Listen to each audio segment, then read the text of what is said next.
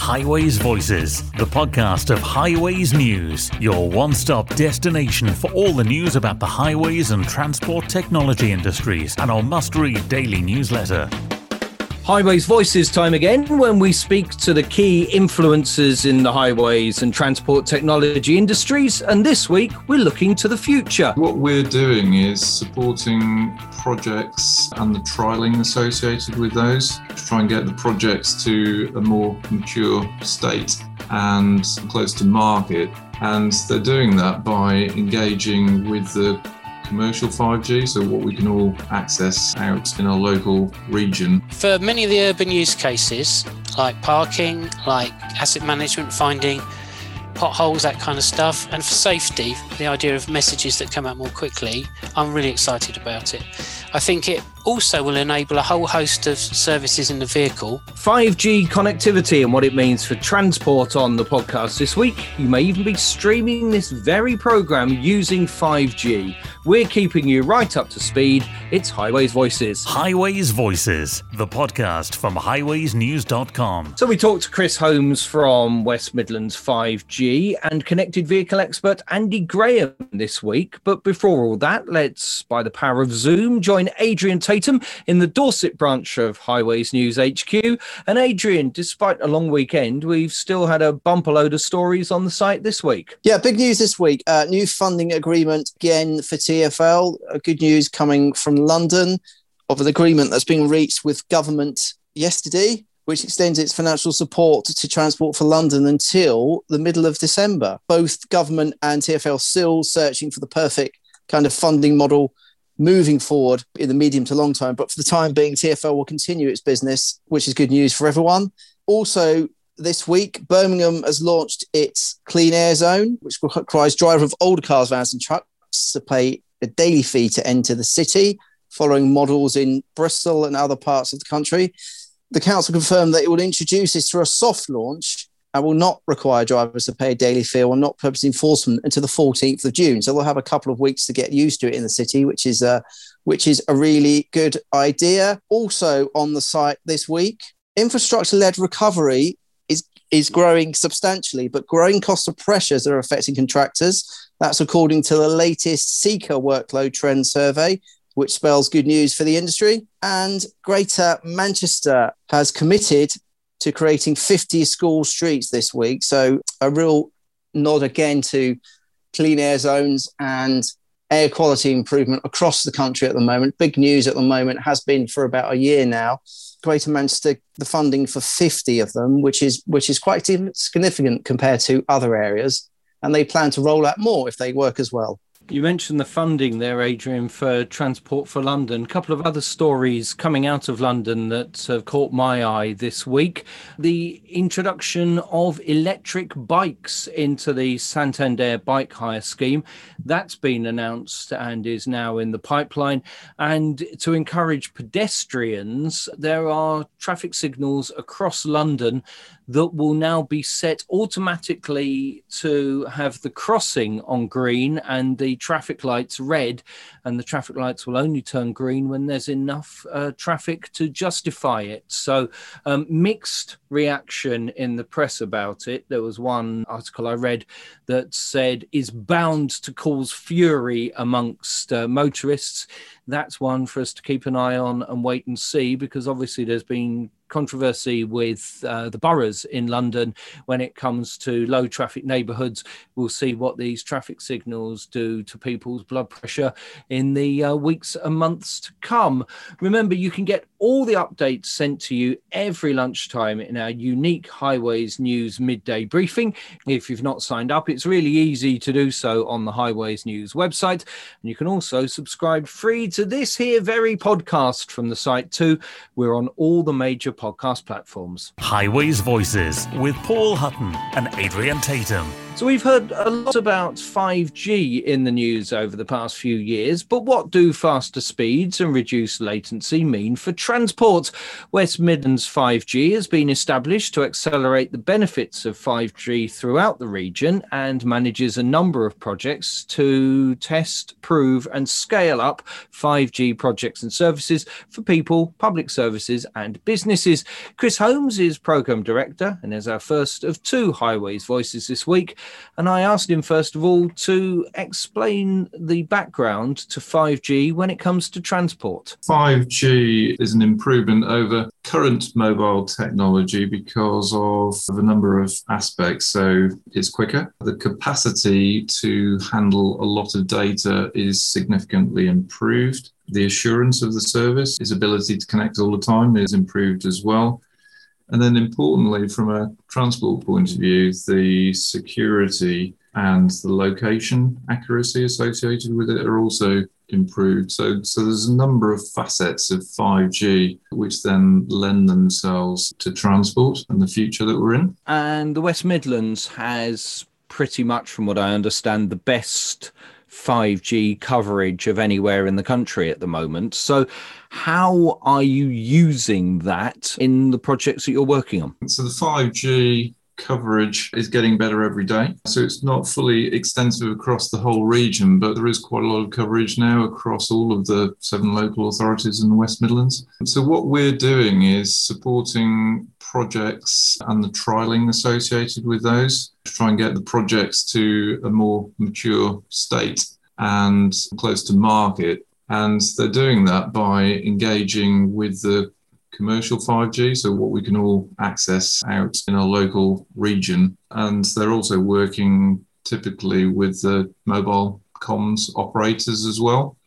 So that then will give them the opportunity of seeing, you know, the performance of not only of the products and service, but also how the mobile communications technology is working. So by working with the telecoms guys, it gives them a lot of insight, if you like, into some of the key aspects of the 5G service. So, give me some examples of the projects that you're currently overseeing within the project. There's a number of projects and benefits associated. So, we're running one project which is helping partially sighted people, of which there's nearly 2 million people in the UK. That's through your mobile device. We're running technologies which are helping to detect the number of passengers on board a vehicle. So, it's sort of crowding information, very relevant today, I would say so helping people to make a decision whether to get on and or wait for a, a vehicle which is about to arrive.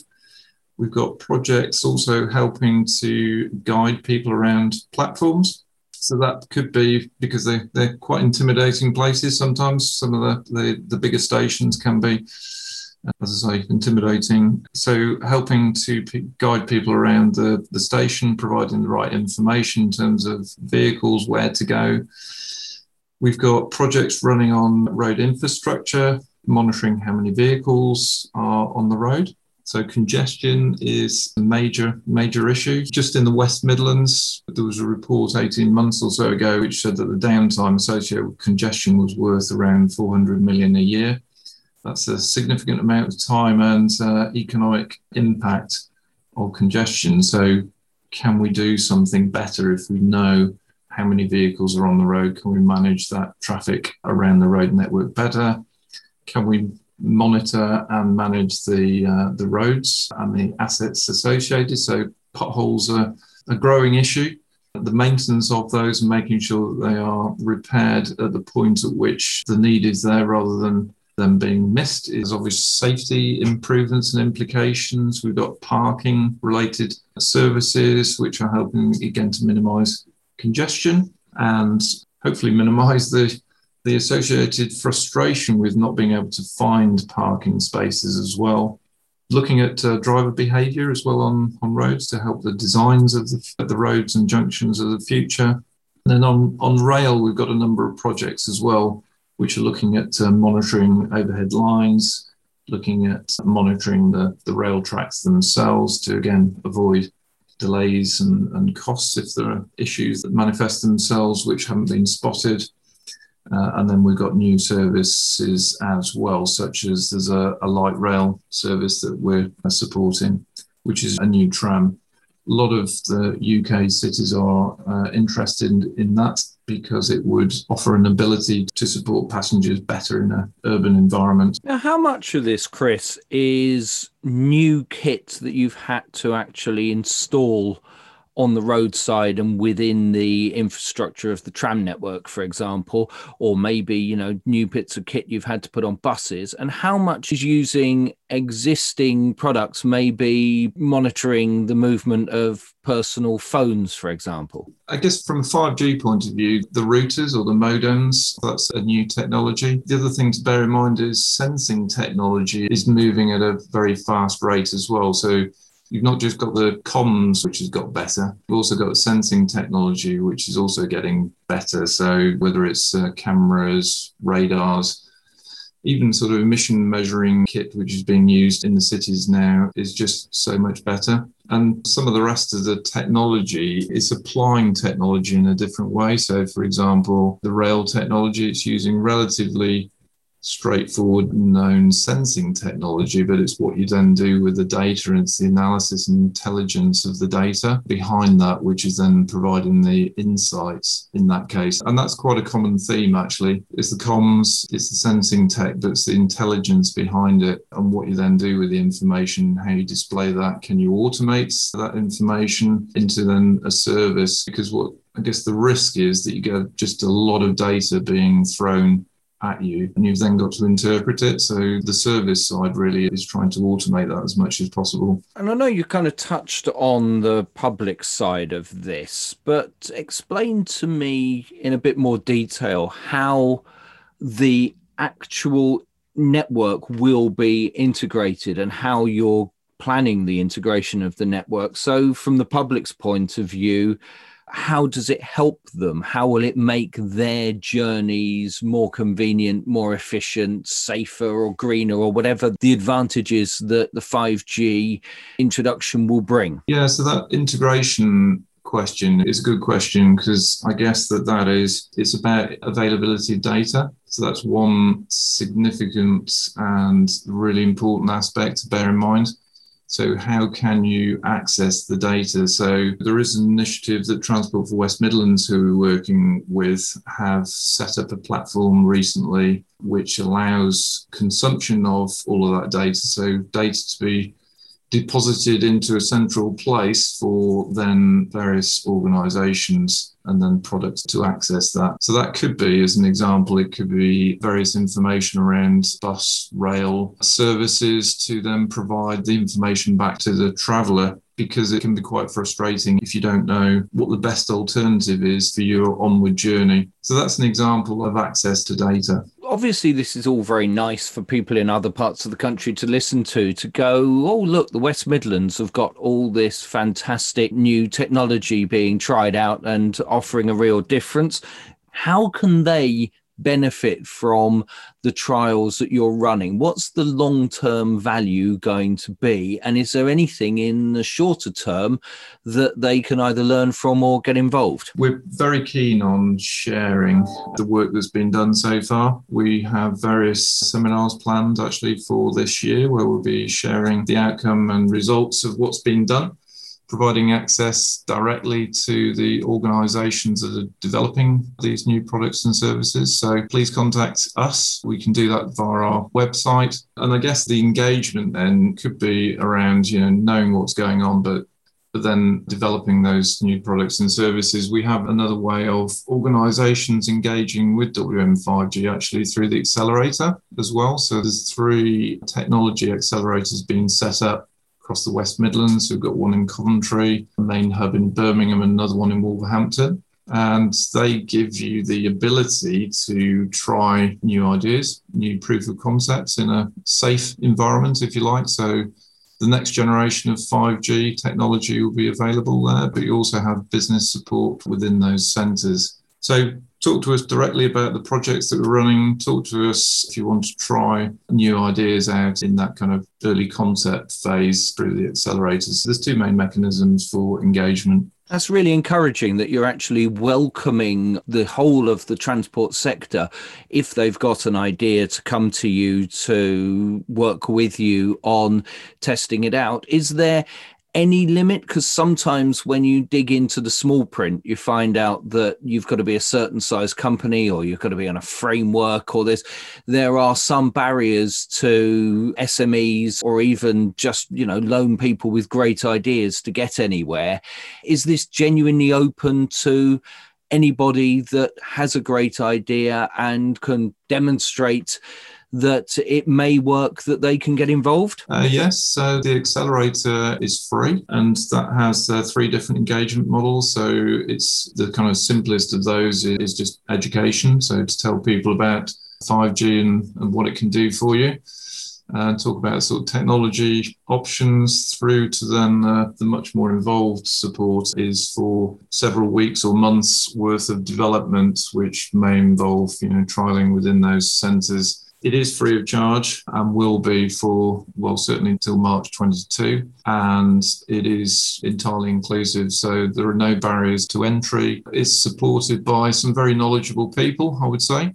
In terms of the trials and test beds that we're running on the sort of wider scale, our investment for new projects at the moment is closed, but the support around transfer of knowledge, sharing, and introduction to the organizations and projects which are running is again absolutely free. So please just contact us. Chris Holmes, Programme Director, Transport for West Midlands 5G. I'll put all the contact details that people need onto the blurb that goes with this podcast. But uh, thanks for enlightening us on uh, how 5G can be such a game changer. Thanks for being our Highways voice this week. Highways Voices, the podcast from highwaysnews.com. Highwaysnews.com. Andy Graham, the leading consultant and expert on connectivity, joins us in a moment on Highways Voices. But without further ado, it's our time to tip our hat to an organization or a person who's doing particularly good things because it's time for Adrian's accolade. And Adrian Tatum, where's your accolade going this week?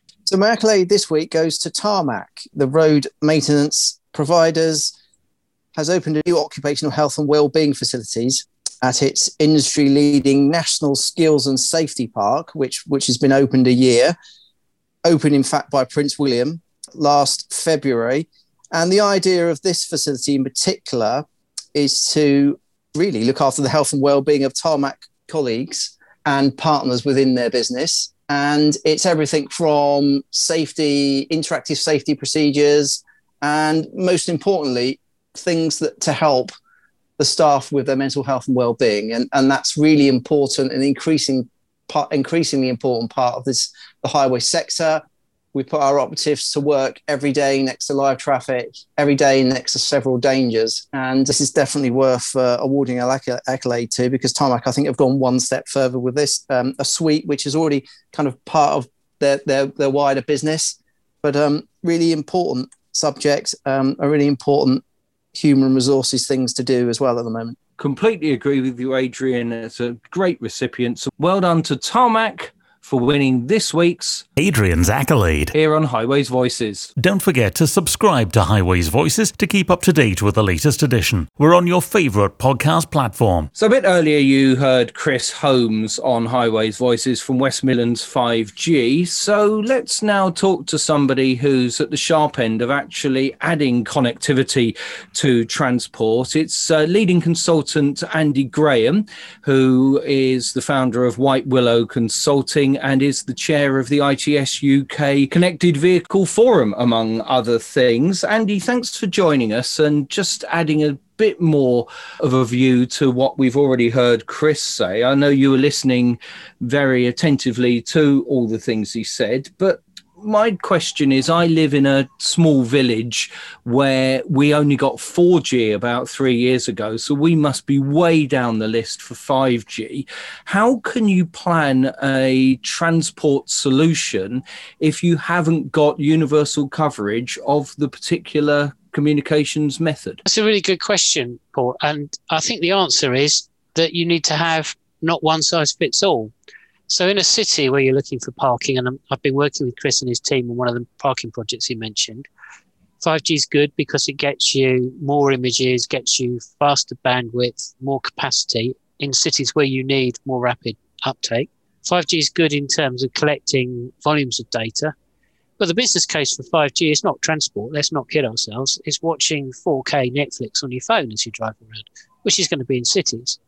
What I'd like to think, though, is that we don't think that 5G is the universal solution because I live near the M25, and on a Friday afternoon, it's really difficult for me to get any form of signal because everyone's talking about the barbecue and the fact there's no Calor Gas left in the country on their mobile phones. So I'd like us to take a sort of balanced agenda. We say, by all means, that we must focus on these high bandwidth applications, but we also need 4G, we need 3G, and we probably still need 2G as well. There's some really interesting work by the RAC Foundation. Our friend Steve Gooding has looked at the coverage of the road network, and every year it gets slowly better and better, but there are still huge areas where you don't really get a, a, phone signal for calling.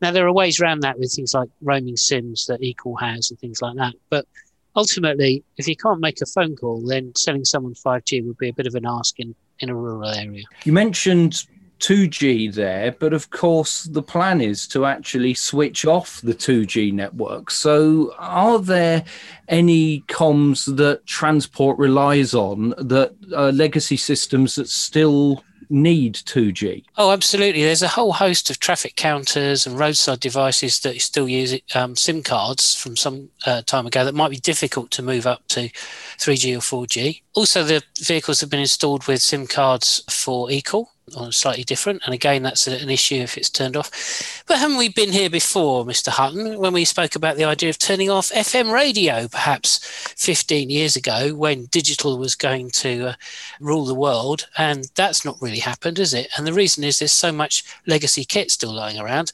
That isn't going to be turned off anytime soon. And I'd like to think that wiser minds may prevail. Now, of course, it's not just transport again. If you think about how many burglar alarms there are with a 2G SIM card in, how many water meters, how many remote monitoring devices that have all got an embedded comms network in. So it's not just transport again, but it is an issue and it's something we need to raise up, which is there might be an implication for local authorities in that if, if 2G gets turned off. Um, starting to happen in places like Germany. So BMW, for example, are, are no longer saying they'll support legacy uh, applications in vehicles. But it's something we need to be aware of. Yeah, you reminded me. I've forgotten I used to be on a committee from the uh, Society of Motor Manufacturers and Traders about the switch off of FM, which is a little bit like driverless cars. Always going to happen in the next few years, but we never quite get to the next few years. But therefore, Andy, there are alarm bells that are ringing for me. Should we be throwing all our eggs into the 5G basket then? Shouldn't we actually, as a transport industry, have our own network of beacons, for example, that we put up, we control, and we're not beholden to mobile phone companies that, of course, have very different requirements to the ones that we have? That's a really interesting question. And for years, we've been looking at ITSG5 and DSRC beacons. All the places they've been installed are typically on motorways. They're in test sites. I haven't seen any cities that found a real strong business case for rolling them out. And the reason for that is that as traffic engineers, we don't like having bits of kit at the side of the road that we have to have power and comms and paint grey and do annual surveys for. We'd much rather have it as a service. And in addition, the, the idea of a, a dedicated beacon is quite useful for very high latency comms where you need to get some messages in quickly. But I've been working for 10 years now on cellular projects, and we did Glossa in, I'm pretty sure it was 10 years ago, uh, using 3G. Many of the services that I've been trying in my Model T card that you've seen, my phone only works on 3G for. So yes, we should be de- definitely pushing with 5G. We should be make maximizing the, the benefits of it. We should be really taking the advantage of high bandwidth and low latency. But we do need to make sure that we don't leave behind other use cases and other customers. You mentioned creating the world's, or we think the world's oldest connected car when you fitted a mobile phone inside a Model T Ford. And we ran that story on Highways News a few weeks ago. You're kind of my go-to champion for anything connectivity wise because you're always so many steps ahead of anyone else on what we can do with the technology. So, how excited are you about the prospects of 5G and how transformational do you think it could be? For many of the urban use cases, like parking, like asset management, finding potholes, that kind of stuff. And for safety, the idea of messages that come out more quickly, I'm really excited about it. I think it also will enable a whole host of services in the vehicle, be it new one or old one, that we can piggyback on. You ain't going to buy a vehicle because it's got a 5G telematics fit. You're going to buy a 5G telematics fit because you can watch Netflix in the back or your kids can. But if we can piggyback services on that that are better and faster, but equally, I'd just like people to realize it's just not the universal solution to everything. 5G masts broadcasts less range than 3G and 4G, so you need more of them. It means that you have to install more equipment. There's all sorts of difficulties in putting new masts in, all that kind of stuff. So it will take a little bit of time. And also, I feel that sometimes we let the technology override the customer experience. You might have really fast comms, but if the presentation and the user interface and the way that people deal with the service isn't very good, then the fastest comms in the world won't make any difference. We've got to get that balance score scorecard sorted out. Andy Graham, thank you very much for joining us on Highways Voices. One thing you did mention uh, during our chat there was eCall. We haven't got time to really dig into that now, but will you come back on Highways Voices in the future and give us a bit more of your thoughts on the uh, potential of uh, of eCall as far as uh, now it's ubiquitous in new cars, um, what we can do with it? Yeah, I'd be delighted to. There's some interesting stuff happening about eCall. We're getting more and more of them every every week, every month. More and more vehicles are fitted. Uh, still a bit of a lack of awareness about what it does and what it can't do. But overwhelmingly, we really want to be diving into the data because if we can't get that to work as the first connected vehicle uh, system, then things like having fantastic 5G bandwidth, we've got to raise question mark. Okay, Andy, we'll talk again soon. That's it for this week's Highways Voices. Thanks to Chris Holmes. Thanks to uh, Adrian Tatum for his summary of the week's news and also this week's accolade. And we'll join you again next Wednesday for another Highways Voices. Highways Voices. Join us again next week for more insights from those that matter in the industry.